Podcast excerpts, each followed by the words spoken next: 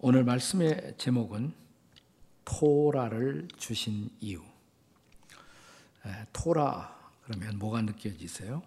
이 토라는 유대인들이 성경을 부르는 호칭입니다. 우리는 성서, 성경, 바이블 이렇게 말하지만 유대인들은 토라 이렇게 말합니다. 토라. 근데 엄격하게 좁은 의미에서의 토라는 우리가 구약 성경의 처음 다섯 권의 책 창세기, 출애굽기, 레위기, 민수기, 신명기를 가리켜서 토라라고 말하는 것입니다. 오늘 우리 함께 읽은 신명기 5장. 이 5장은 십계명을 리뷰하고 있습니다. 모세가 십계명을 다시 설명하는 장면입니다. 이제 그들은 가나안이 내다 보이는 모압 땅까지 도착해서 지나온 그들의 광야의 행진을 돌아봅니다. 40년 전 애굽 땅을 나와 그들이 시내산 호렙산에 도착했을 때 모세는 이스라엘 백성들을 대표하여 시내산에 올라가 불꽃 가운데 십계명을 받았습니다. 이 십계명이 토라의 핵심인 것입니다. 이제 40년이 지나간 시점에서 여호수아 갈렙을 제외한 새로운 세대가 가나안 입성을 앞두고 있으면서 모세는 이 새로운 세대에게 십계명을 다시 전달하여 말씀하고 있습니다. 왜냐하면 이 십계명 혹은 토라를 붙들고 가나안 땅에 들어가서도 살아야 하기 때문입니다. 자, 신명기 5장 4절과 5절의 말씀을 함께 같이 읽겠습니다. 시작. 여호와께서 산이 불 가운데서 너희와 대면하여 말씀하심에 그때 너희가 불을 두려워하여 산에 오르지 못하므로 내가 여호와와 중간에 서서 여호와의 말씀을 너에게 전하였느라. 어, 불꽃처럼 임재하시는 하나님이 두려워 접근하지 못할 때 모세를 하나님이 대표로 불러서 백성들과 하나님 사이에서 모세는 하나님의 토라 율법을 받아 전달했던 것입니다. 자, 여기 그때라는 말씀이 나와요. 그때 40년 전의 일을 회고하는 것입니다. 십계명은 그때에 주신 언약이었다는 것입니다. 자, 5장 2절의 말씀을 함께 보겠습니다. 시작. 우리 하나님 여호와께서 호렙산에서 우리와 언약을 세우셨나니 그것은 우리와 언약을 세웠다 그랬어요. 네. 호렙산의 언약, 시내산의 언약, 그것은 우리 조상들에게만 해당되는 언약이 아니라 지금 우리와 지금도 유효한 언약이다 이 말입니다. 자, 5장 3절의 말씀을 다시 확인해 보겠습니다. 5장 3절입니다. 시작. 이 언약은 여호와께서 우리 조상들과 세우신 것이 아니요 오늘 여기 살아있는 우리 곧 우리와 세우신 것이다. 물론 이 말씀은 우리 조상들에게도 해당되지만 네, 그게 지금 내가 여기서 말하는 이유, 지금 여기 있는 여러분에게도 유효한 약속이기 때문입니다. 자, 이제 한 세대가 교체하고 있습니다. 40년의 세월이 흘렀던 것입니다. 그런데 이 언약의 말씀은 가나안 땅에 들어갈 새로운 세대, new generation, 그들에게도 여전히 유효하고 필요했던 언약의 말씀이라는 것입니다. 그리고 이 언약의 말씀은 처음에는 음성으로 들려왔지만 다음에는 돌판에 쓰여진 말씀으로 그들에게 주어졌던 것입니다. 자, 5장 22절을 함께 보시겠습니다. 5장 22절 시작. 여호와께서 이 모든 말씀을 산위 불 가운데 구름 가운데 흑암 가운데서 큰 음성으로 너희 총에 이르신 후에 더 말씀하지 아니하시고 그것을 두 돌판에 써서 내게 주셨느니라. 한 번은 음성으로 말씀하시고 더 이상 음성으로 주는 말씀을 반복하지 아니하고 이 말씀을 계속 기억해 갈 수 있도록 두 개의 돌판에 십계명을 기록해 주셨다는 것입니다. 그렇다면 도대체 이 십계명, 이 토라 율법의 말씀을 이스라엘 백성들에게 주셨던 이유는 무엇일까요? 이 말씀은 그 백성에게만 필요할까요? 오늘 우리가 이런 본문의 말씀을 읽고 또 이 말씀을 해석하고 설교하고 있는 이유 이것은 영적인 이스라엘이라고 할 수 있는 오늘의 우리에게도 여전히 유효하기 때문입니다. 우리는 물론 구약 시대가 지나간 신약 시대를 살고 있습니다. 구약처럼 돌판에 주신 말씀을 넘어서서 이제 우리 주님은 새 언약의 사람들에게 우리의 마음의 신비에 새겨야 할 말씀을 다시 주시고 있습니다. 그리고 이것은 사람들을 죽이는 말씀이 아니라 살리는 말씀이라고.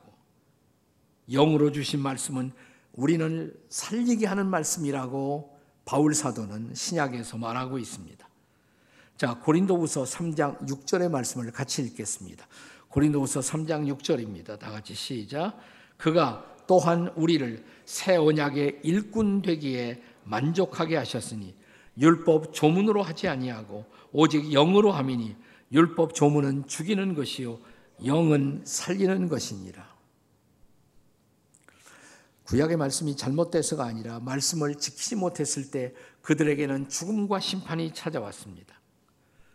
그러나 그 말씀의 바탕 위에서 다시 새로운 말씀을 지금도 주시는 이유, 우리를 살려내기 위함이라고 말씀하십니다.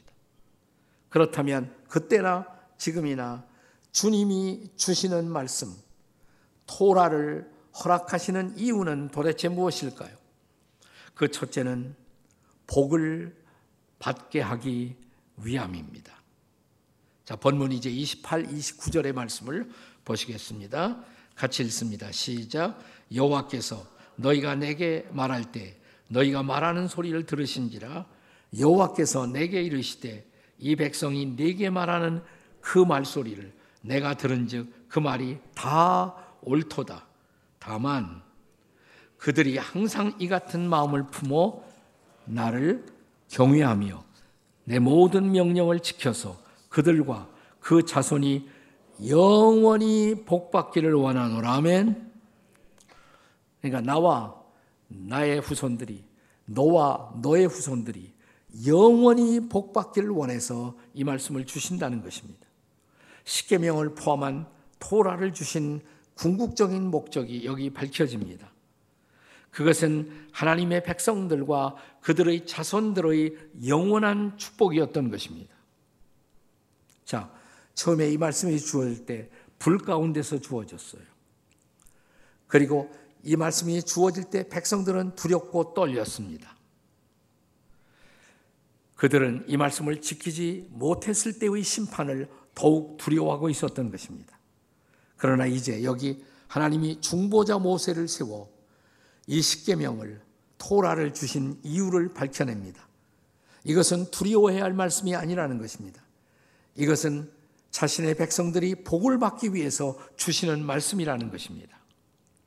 그러므로 사랑하는 여러분, 율법은 본질적으로 축복입니다. 한번 따라서 하실까요? 율법은 축복입니다. 말씀은 축복입니다. 옆에 사람에게 해보세요. 율법은 축복입니다. 말씀은 축복입니다. 이렇게. 우리 인생들은 안정적인 삶의 틀 안에서 비로소 행복감을 누릴 수가 있습니다. 율법은 바로 삶의 틀을 제공하는 말씀이에요. 여러분, 하늘을 나는 새는 저 푸른 창공 안에서만 행복한 날개 짓을 할 수가 있습니다. 저 바다의 물고기는 바다의 물결 속에서만 행복한 스위밍을 헤엄을 할 수가 있습니다. 자, 철도 위를 달리고 있는 기차는 그 레일 위에서만 행복하게 달려갈 수가 있습니다. 사랑하는 여러분, 인생은 하나님의 토라, 율법, 그 말씀 안에서만 진정한 행복감을 누릴 수가 있는 것입니다.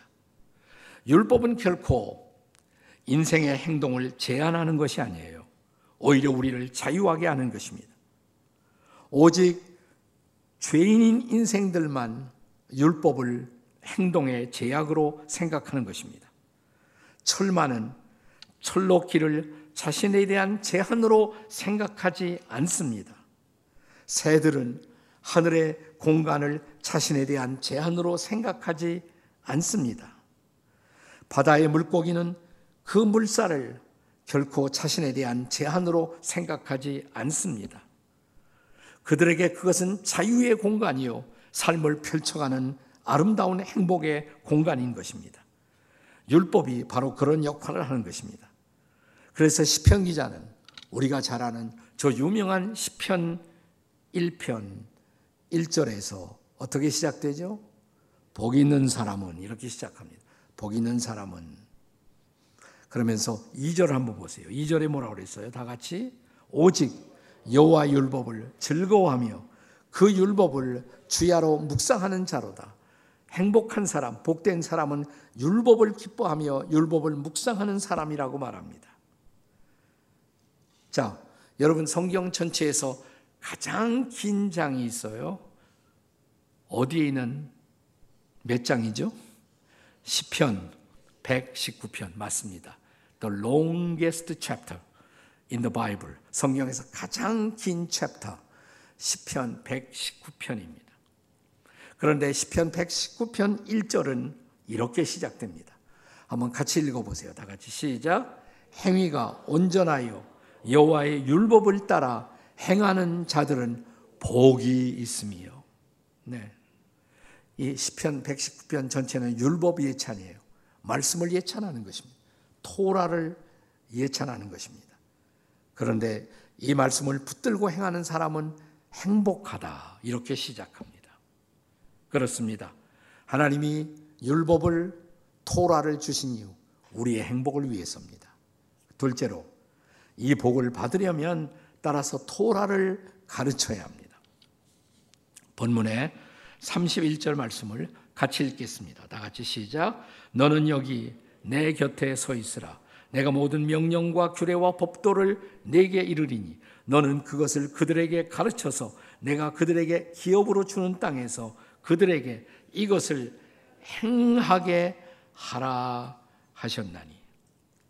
여기 핵심되는 키워드가 있어요. 무슨 단어냐면 가르치라. 히브리어로 라마드라고 말합니다. 다 같이 라마드.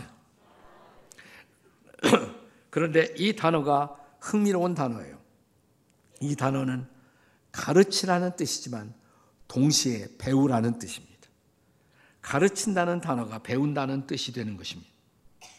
사랑하는 여러분, 우리는 가르치려면 먼저 배워야 합니다. 우리는 또한 배우면서 가르치게 됩니다. 가르치는 사람이 먼저 배움의 정신을 갖고 진정으로 배울 때 그는 가르칠 수 있는 사람이 되는 것입니다. 그러니까 가르침이라는 것은 가르침을 위한 가르침이 아니라는 거예요.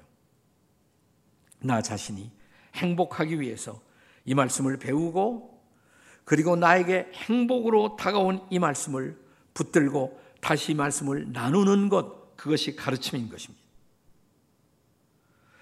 따라서 바울 사도는 빌립보서 4장 9절에서 빌립보의 성도들에게 항상 기뻐하고 항상 그들이 평화 속에 살아가는 삶의 비밀을 권면하면서 이렇게 말합니다. 같이 읽어보세요. 빌리포스 4장 9절 시작. 너희는 내게 배우고 받고 듣고 본 바를 행하라. 그리하면 평강의 하나님이 너희와 함께 계시리라. 아멘. 그냥 이 말씀을 배우라는 것이 아니에요. 내게 배우고 받고 듣고 너희가 본 바, 주목한 것. 내가 이 말씀을 가지고 어떻게 살고 있는지 그 본 것을 그대로 행하라. 그리하면 평강의 하나님이 너와 함께 할 것이다.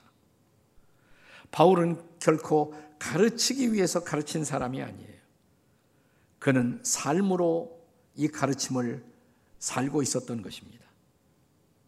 그가 배우고 받고 듣고 본 바를 또한 가르치고 있었던 것입니다.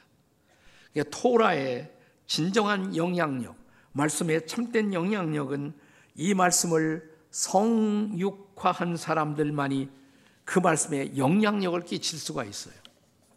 내가 머리로만 배운 말씀, 그것은 아무런 영향을 끼칠 수가 없지만 삶으로 배웠다면 이 말씀은 비로소 다른 사람들에게 영향을 끼치는 것입니다. 그러므로 이런 사람들에게 있어서 말씀을 가르친다는 것은 교육이 아니에요. 단순한 교육이 아니에요. 나눔인 것입니다. 행복의 나눔인 것입니다. 옛날에 탁월한 스승들은 모두가 이 진리를 가르칠 때 어떤 지금 우리가 생각하는 교육적 환경 속에서 가르치지 않았어요. 많은 사람 많았고 그냥 쭉 정보를 전달하는 것 그런 식으로 하지 않았습니다. 매우 개인적으로 한 사람 두 사람을 앞에 놓고 자상하게 보여주며 질문을 받고 나누면서 가르쳤어요. 이런 가르침을 가르쳐서 과거에는 제자도 혹은 도제 교육이다. 도제 교육. apprenticeship이라고 그랬어요. 절대로 많은 사람 놓고는 그런 일이 가능하지 않습니다. 그냥 한두 사람, 몇 사람 놓고 자상하게 모든 것을 보여주고 질문도 받고 함께 살아가면서 말씀을 나눈 것. 이것이 옛날식 제자 훈련이에요. 오늘 하나님은 모세를 여호수아를 지금 그렇게 하고 있는 것입니다. 오늘 본문 31절에서 우선 하나님은 이렇게 말씀하십니다. 내 곁에 와서 서 있으라. 그리고 시작하시면 내 곁에 와서 서 있으라. 주님 곁에서 모세가 보고 배운 것 그리고 그것을 나누라고 말씀하시는 것입니다. 출애굽기 20장에 보면 같은 상황인데 하나님이 모세를 부르면서 모세와 함께 있던 다른 장로들을 잠시 떠나라고 말씀하십니다. 그리고 너하고 여호수아 둘만 내 앞에 와라. 그리고 우리 40일을 함께 보내자라고 말씀하십니다. 하나님은 모세, 여호수아만 40일이라는 시간을 보내면서 집중적으로 토라의 말씀을 나누고 계셨던 거예요. 그 후에 비로소 모세는 여호수아는 이 말씀을 나누는 사람이 된 것입니다. 다시 말하면 머리로 배운 것을 우리는 나눌 수가 없어요. 삶으로 배운 것만 나눌 수가 있는 것입니다. 온 몸으로 나의 실존으로 하나님을 경험하면서 배웠던 말씀을 비로소 모세는 그 백성들과 나눌 수 있었던 것입니다. 그러므로 사랑하는 여러분, 내가 먼저 말씀의 복을 체험한 다음에 말씀의 복을 또한 나누는 저와 여러분이 되시기를 주의 이름으로 축원합니다. 따라서 오늘 본문이 가르치는 세 번째 중요한 레슨은 토라를 가르치는 목적, 진정한 목적, 궁극적인 목적은 행함이어야 한다는 것입니다. 결코 이 가르침은 가르침 자체의 목적이어서는 안 된다는 것을 다시 한번 강조하겠습니다. 이미 살펴본 31절에서도 다시 토라의 세부사항, 거기에는 명령이 있고 규례가 있고 법도가 있어요. 그 명령, 규례, 법도를 잘 가르쳐서 그 다음에 이것을 행하게 하라. 31절에 이것을 행하게 하라. 그리고 이어지는 32절의 말씀을 32절을 다 같이 읽겠습니다. 시작. 그런즉 너희 하나님 여호와께서 너에게 명령하신 대로 삼가 행하여 좌로나 우로나 치우치지 말고. 네. 여기서 강조된 것이 뭐예요? 삼가 행하여. 행하라는 것입니다.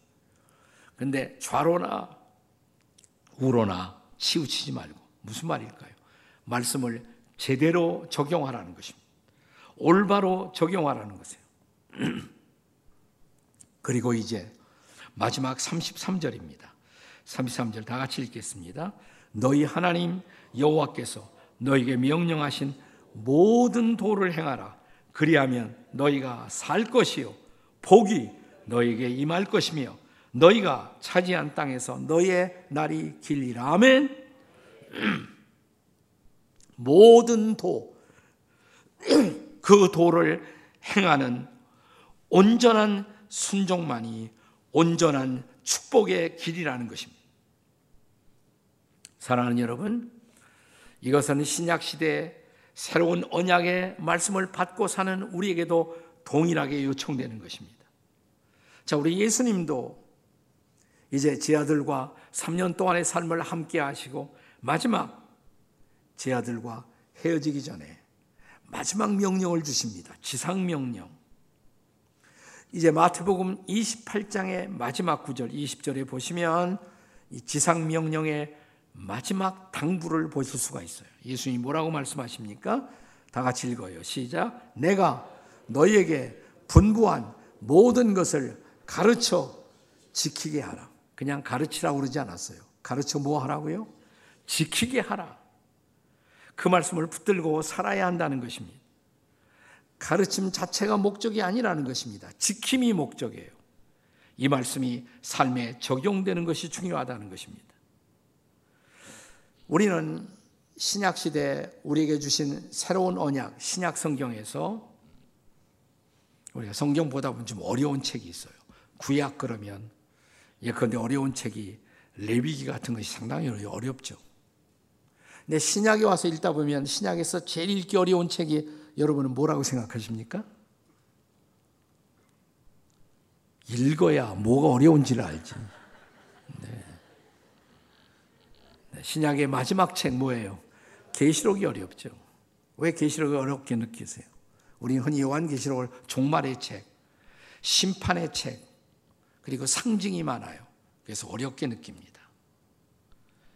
그리고 아 무섭게도 느껴요. 거기에 수많은 무서운 이야기들도 있거든요. 심판의 이야기들.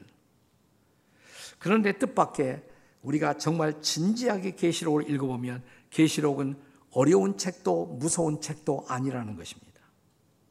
자, 계시록이 시작되는 계시록 1장 3절의 말씀을 보세요.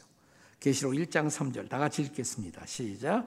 예언의 말씀을 읽는 자와 듣는 자와 그 가운데 기록한 것을 지키는 자는 복이 있나니 때가 가까움이라. 축복하는 걸로 시작해요. 요한계시록이. 이 말씀을 읽고 듣고 지키면 복이 있다. 이렇게 시작이에요. 계시록이. 이게 한 번 나오지 않아요. 복이 있다는 이 선언이 축복의 선언이 요한계시록에 몇 번 나오냐면 일곱 번 나와요. 일곱은 완전 숫자죠. 계시록은 완전한 하나님의 축복을 전달하고 있는 책이에요. 자, 두 번째 복이 있다. 선언. 계시록 14장 13절입니다. 읽어 보세요. 시작. 주 안에서 죽는 자들은 복이 있도다. 아멘. 그냥 죽음을 예찬하는 것이 아니에요. 주 안에서 죽는 자들. 그들은 복이 있다. 주 안에서. 그 다음에 세 번째, 계시록의 세 번째 복에서는 계시록 16장 15절. 보세요. 다 같이 읽어요. 자기 옷을 지켜 벌거벗고 다니지 아니하며 자기의 부끄러움을 보이지 아니하는 자는 뭐예요? 복이 있다. 자, 부끄러움을 해결하고 사는 사람들은 복이 있다. 이렇게 말씀하십니다. 자, 그 다음에 네 번째 선언, 계시록 19장 9절입니다. 같이 읽습니다. 어린 양의 혼인잔치에 청함을 받은 자들은 복이 있다. 어린 양 혼인잔치, 예수님의 마지막 구원의 잔치에 참여하는 사람들은 복이 있다는 것을. 그 다음에 다섯 번째, 계시록 20장 6절 다 같이 읽습니다. 이 첫째 부활에 참여하는 자들은 복이 있고 거룩하도다. 주님이 다시 오시고 부활할 때 이 첫 번째 부활에 참여하는 자들은 복이 있도다. 그 다음에 이제 여섯 번째 계시록의 선언. 자, 다섯 번째인가? 네. 계시록 22장 7절의 말씀 한번 같이 읽겠습니다. 시작. 예언의 말씀을 지키는 자들이 복이 있다. 이 두루마리 예언의 말씀을 지키는 자들이 정말 복이 있다다. 네. 그리고 이제 진짜 마지막 일곱 번째예요. 마지막 일곱 번째 계시록 22장 14절에 뭐라고 그랬습니까? 자기 두루마리를 빠는 자들은 복이 있으니 이는 그들이 네, 생명나무에 나아가며 문들을 통하여 성에 들어갈 권세를 받으리라. 이제 우리가 마지막 생명의 문을 열고 저 영원한 도성 완성된 천국에 들어가는 자들은 복이 있도다. 아멘. 그러니까 계시록은 무슨 책이라고요? 축복의 책이에요. 심판의 책이 아니에요. 사실은 축복의 책이에요. 자, 우리는 오늘 두 가지를 꼭 기억하십시다. 그것이 구약이든 신약이든 성경은 모두 뭐다? 축복의 책이다. 축복의 말씀이다. 아멘. 따라서 이 축복의 말씀을 축복의 말씀으로 받고 지키는 자들은 복이 있을지어다. 아멘. 네. 우리 한국이 서구화되고 근대화되는 과정에서 우리는 우리의 조상들이 누리지 못한 많은 복을 누리게 되었습니다. 저는 그 배경에 기독교의 역할, 복음의 역할이 중요했다고 생각해요. 특별히 성서의 역할이 중요했다고 생각합니다. 한국의 선교가 다른 나라의 선교와 조금 달랐던 것이 있습니다. 대부분의 나라들은 선교사가 가서 어느 정도 선교를 하다가 그 다음에 성경 번역을 시작해요. 근데 한국은 그렇게 시작되지 않았습니다. 자, 저 북쪽에서 혹은 인천 제물포로 양쪽에서 복음이 이 땅에 들어왔는데 북쪽에서는 맨 처음 1년에 아주 개척적인 상인들이 중국 만주에 가서 홍삼 장사를 합니다. 그러다가 영국 선교사들을 만나요. 복음을 들어요. 그 중에 몇 사람은 영국 선교사들과 어, 선택되어서 성경 번역하는 일을 협조합니다. 그리고 마침내 성경을 번역합니다. 소위 존 로스 역인 네, 쪽복음이지만 존 로스에 의해서 번역된 누가복음 서상윤이라는 사람이 이 복음서를 들고 다시 우리 한국 땅 고향의 복음을 전하기 위해서 돌아옵니다. 근데 선교사는 그들을 축복하면서 이 책을 사람들에게 팔면서 전도하라고. 좋은 책이니까. 처음 전도하는 사람들이 성경 파는 일로 전도를 시작했어요. 그래서 그들을 뭐라고 불렀냐면 권서인 혹은 매서인 이렇게 불렀습니다. 다 같이 권서인, 매서인, 책을 권하는 사람 혹은 책을 파는 사람. 근데 그 책이 뭐냐면 누가복음이었어요. 번역된 누가복음. 그 누가복음을 가지고 들어와서 책을 팔면서 그 책의 메시지를 설명하며 전도를 시작한 것입니다. 그렇게 복음이 들어와서 저 황해도 소래에 최초의 교회가 먼저 세워지고 그 다음에 선교사가 와요. 한국 선교가 독특해요. 또 한편 1885년 정식 타이틀을 가진 선교사가 제물포로 맨 처음에 들어옵니다. 누구죠? 아펜셀러와 언더우드 두 사람이. 근데 두 사람이 그냥 이 땅에 오는 것이 아니라 그들이 제물포에 도착하기 전에 그들의 손에 성경이 있었어요. 지금 일본을 거쳐서 왔거든요. 예, 일본에서 한국 사람 하나를 만나요. 그가 성경을 번역했어요. 이수정이라는 사람이 자, 거기 있던 미국 선교사들의 격려를 받으면서 성경을 번역하는 일에 유학생으로 갔다가 예수 믿고 그리고 그리스도인이 되어서 책을 번역한 것입니다.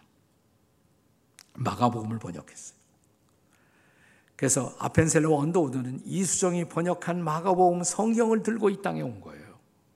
먼저 말씀을 들고 왔어요.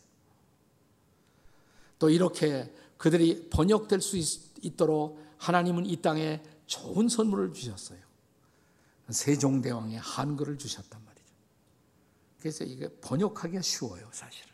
번역하기가 쉬워요. 한글이 잘 과학적인 글자이기 때문에. 기독교 역사학자 민경배 씨는 우리 한국 기독교 회사를 쓰면서 그래서 이 한국의 서민층의 복음이 쉽게 확산될 수 있었던 것, 이 복음 전도와 민중 교화가 유래를 찾아볼 수 없는 성과를 거둔 데는 이 쉬운 한글로 성경이 번역될 수 있었기 때문이다라고 말합니다. 최현배는 세종대왕 한글 창제의 거룩한 뜻이 성경 번역을 통해서 비로소 실현되기 시작되었다라고 말합니다. 춘원 이광수도 조선 말, 조선 글이 진정 고상한 사상을 담는 그릇이 될 수가 있었으면 성경 번역이 시초일 것이요. 만일 후에 조선 문학을 건설한다 하면 그 문학사의 일면에는 신구약 번역이 기록될 것이외다. 이렇게 기록하고 있어요. 철로 역정을 번역하고 성경 번역에 참여했던 제임스 게일 선교사는 또 이런 글을 남깁니다. 한글은 세상에서 가장 간소하고 재치 있는 글입니다. 교회는 이 한글을 특별히 사랑하고 한글을 온전하게 쓰고 있는 실정입니다. 그 이유는 이 글로 성경이 번역되었기 때문입니다. 부녀자들의 허리 띠 틈에는 일상어로 된 성경이 꽂혀 있고 사랑방 이 사람들의 책상 위에도 대부분 성경이 올려져 있습니다.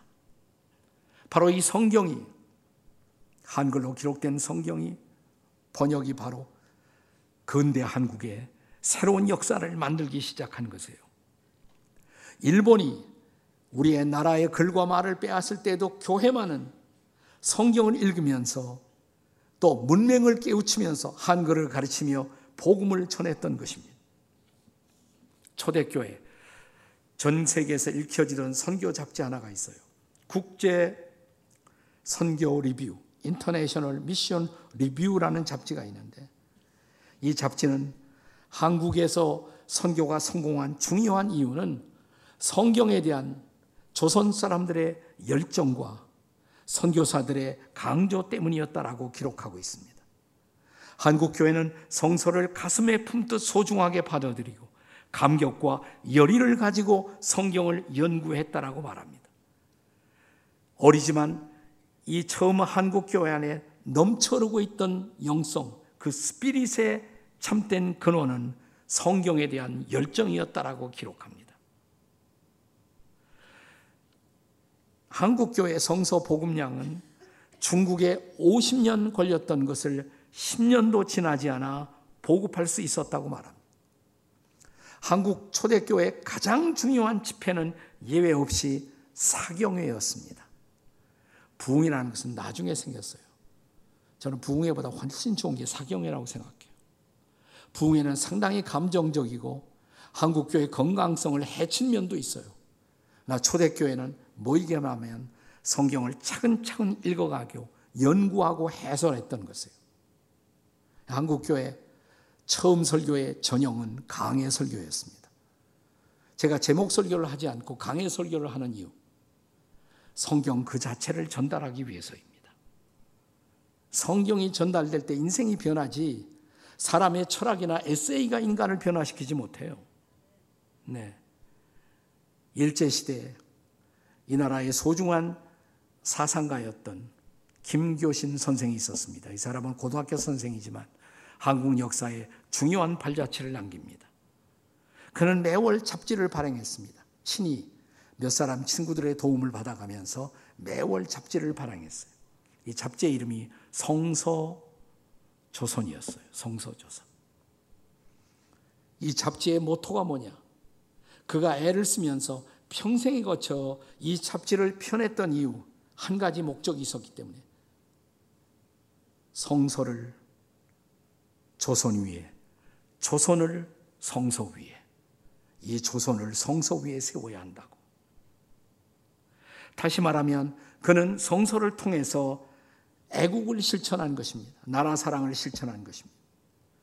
그와 함께 했던 사람들은 성경 연구가 나라를 독립, 독립시킬 수 있는 운동이라고 믿었습니다. 미래의 한국을 건설하는 운동이라고 생각했어요.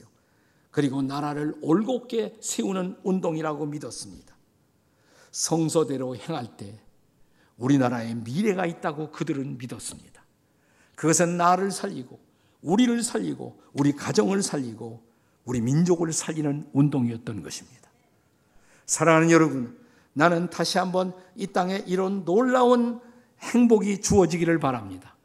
진정한 행복을 위해 다시 말씀을 붙들고 말씀을 묵상하고 말씀을 연구하는 놀라운 일에 대한 부흥이 일어날 수 있기를 주님의 이름으로 축원합니다. 아멘. 기도하시겠습니다.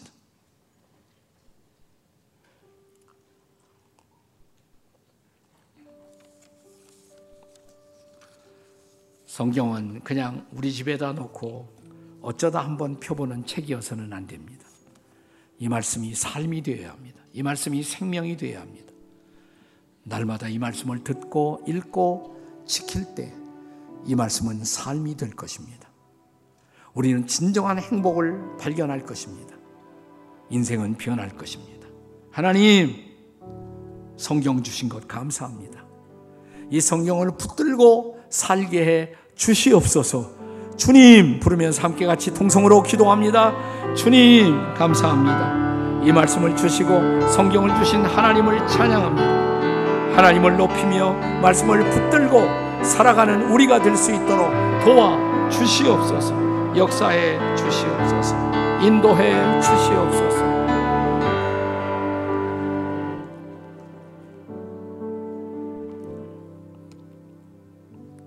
아버지 하나님, 성경이 장식이 되지 않도록 도와주십시오. 성경이 우리의 삶이 되고 우리의 생명이 되도록 도와주시옵소서. 나를 구원한 말씀, 나를 살리는 말씀, 내 인생을 만드는 말씀이 되게 해 주시옵소서. 예수님의 이름으로 기도합니다. 아멘.